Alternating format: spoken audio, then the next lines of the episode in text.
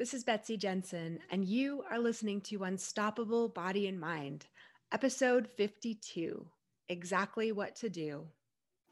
In this podcast, we learn to upgrade our brain and understand the power of our thoughts to heal and to create the results we want in our life. Become the person in control of your healing and make peace with your life. Become unstoppable, body and mind. Hello, my loves. Welcome today. Thanks for joining me. I hope you're enjoying this podcast, Unstoppable Body and Mind. If you have, please go over to iTunes and give it a rating and a review. It really helps the podcast be found by more people. And if you haven't checked it out yet on Instagram or YouTube, you can see me actually filming the video of this podcast. And so you can see me talking as I'm talking. it gives you the whole audio visual effect. super fun. All right. So, today, the concept of someone telling you exactly what to do. Wouldn't that be great? If you're listening to this podcast, you may be struggling with some chronic issues with pain or disease or fatigue, not feeling good in your body. And usually, the people on this podcast, I think a lot of people who are listening to this podcast have tried everything that they can think of to do. And if you think about them, usually they're the physical things, right? Like changing your diet or modifying how you move or restricting certain activities or getting massages, things like that. Physical treatments for your physical body. And then you might be at this place where you've found out that it's possible that some of your pain, maybe even all of your pain, and your disease is caused by your thoughts and emotions, by those heightened levels of stress, by your nervous system being so ramped up for so long that some of the signals get mixed or some of the structures break down. So that's great news, right? You're starting to find out that there are other alternatives other than treating your body in a physical way. There's this whole bio psychosocial approach to your body.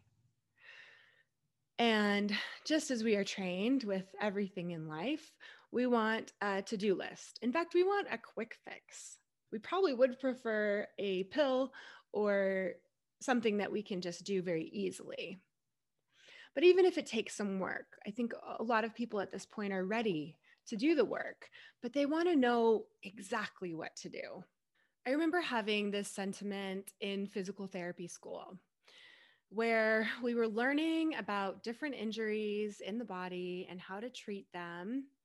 And I thought it would just be easiest if they had one big book about all the different possible injuries that could possibly happen and how you would treat each one. But what they were teaching us were general concepts of how to evaluate a patient and to treat for general types of things independent of the body part. So, for example, if I was learning how to evaluate someone's ankle, I wouldn't just learn about all of the specific ankle injuries, but I would learn in general how to check for swelling and how to treat for that, how to assess the range of motion in a variety of joints, and then how I would apply that to the ankle. So they were teaching us more of the meta skill of being able to evaluate and treat anything, anyone, and not have a list of things memorized. And I get it, it was frustrating. And I have some good news for you, some bad news and some good news. Because if you think of it like bad news, not that we have to label it, get all judgy about it, but the news that people maybe are not as happy to hear is that what works for one person might not work for another.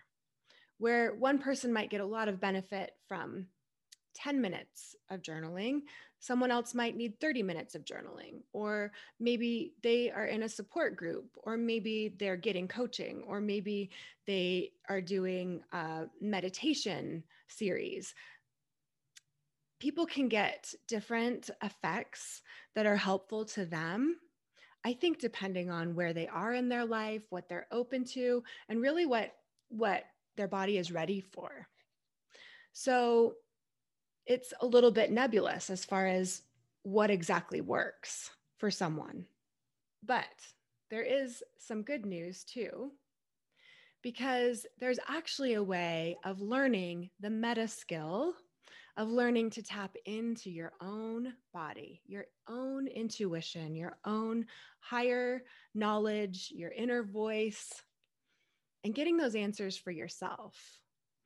So, although the process is not one of someone giving you a checklist of all the things you need to do and you going through and checking them off in order in a certain way, and then boom, your healing's done, it's more a process of learning and growth through trial and error, through change, through baby steps, through successes and times that aren't as successful that you learn from.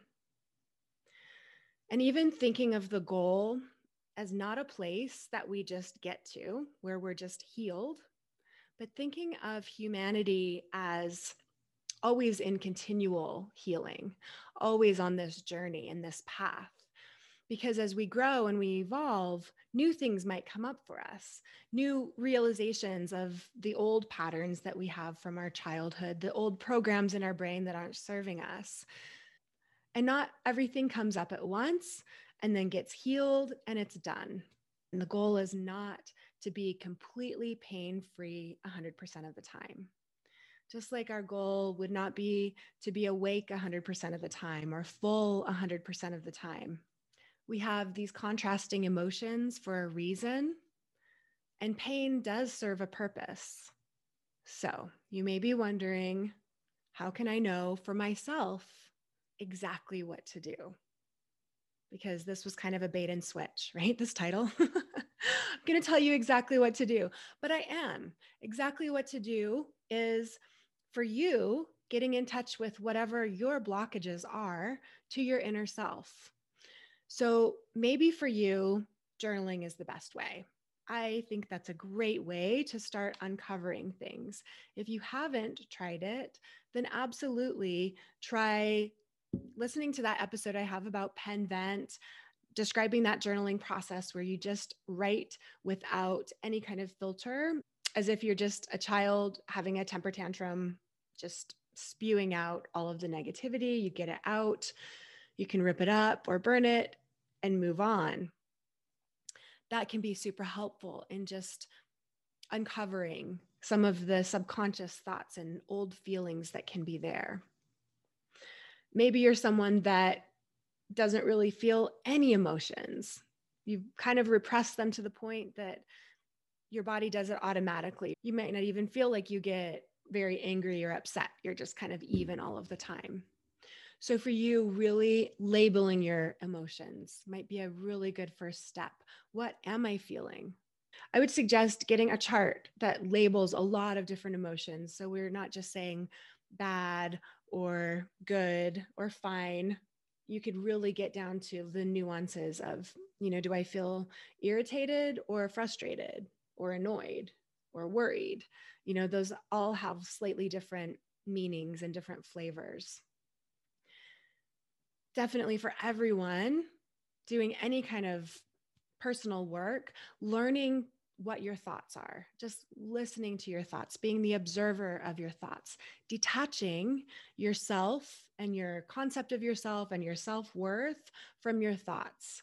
Just realizing my brain keeps coming up with some of these old beliefs but that's not a reflection of how good of a person I am or not, or if I've done enough work or not, or if I'll be able to do enough work in the future to get over this. Start by noticing. Meditation is almost universally shown to benefit with any kind of mental work that you're doing, whether it's just for calming your stress level or for actually trying to use your thoughts to manifest things and to have power and for healing. So, if you don't already have some kind of meditative practice, I would suggest something for calming your mind. Now, it doesn't have to be sitting on a yoga mat with a rigid straight back for 30 minutes straight.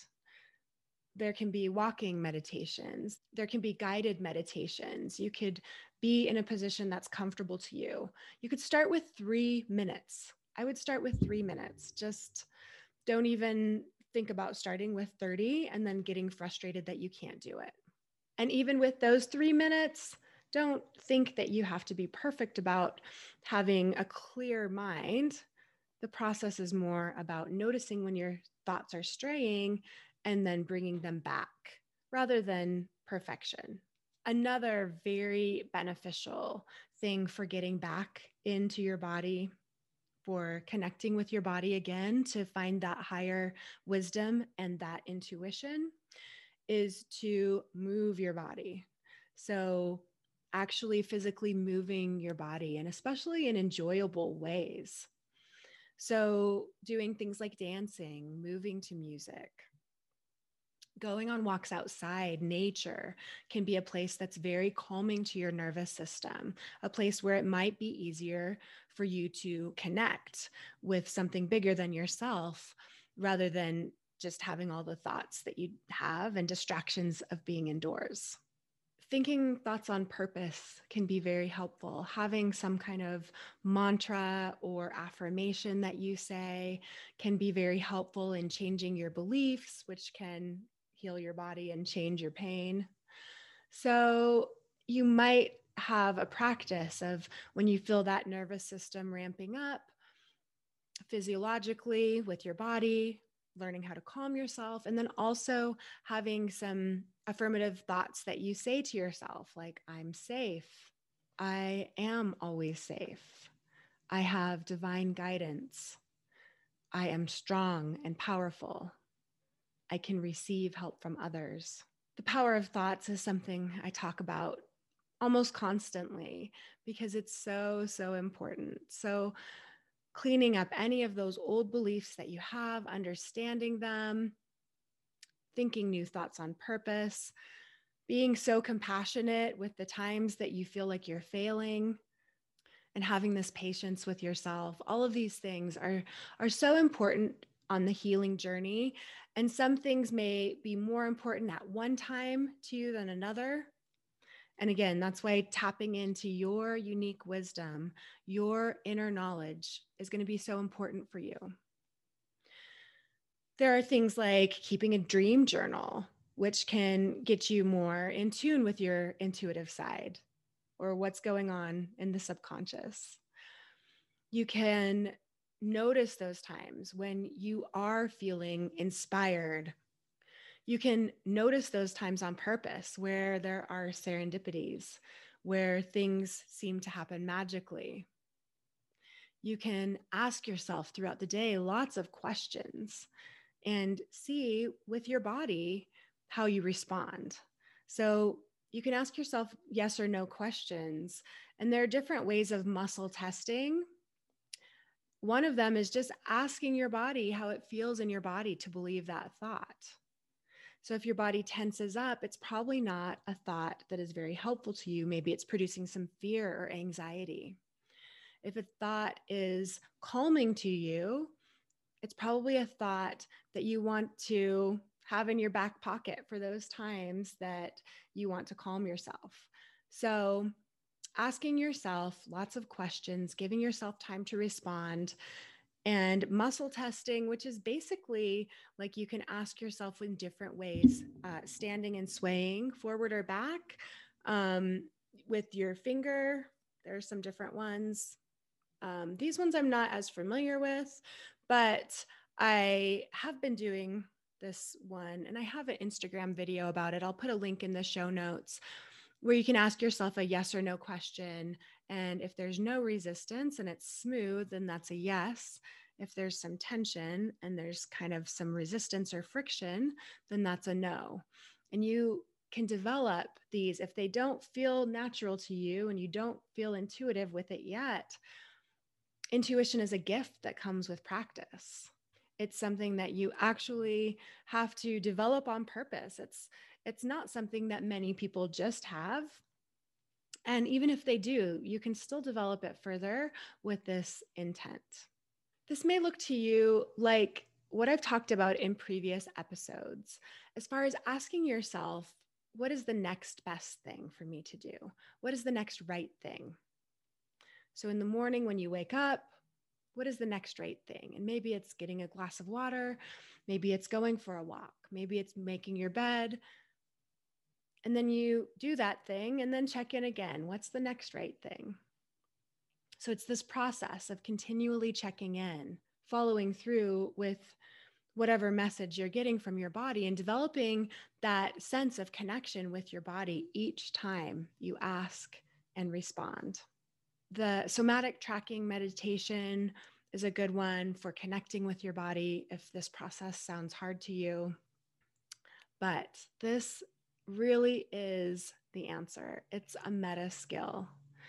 As you develop this confidence, this inspiration, this intuition with yourself, then you'll be able to use it in all situations, not just for your healing, but with your relationships, with money, with your body image, all of these kinds of things you're working on simultaneously as you're reconnecting with your body and really seeing all of the old stuff that's there, all of these old emotions and programs, and bringing them out into the light, not judging yourself for them, understanding them, and then being able to move on in a purposeful way.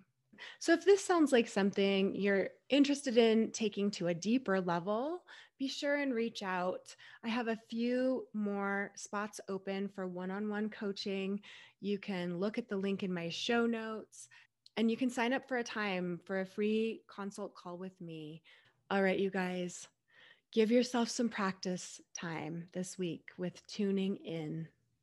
See you next week. Thank you so much for listening. I hope you learned a little bit about your brain today that helps you in your life like it helped me. Please be sure and subscribe and leave a review. And of course, be sure and share this podcast with someone you know that wants an unstoppable body and mind.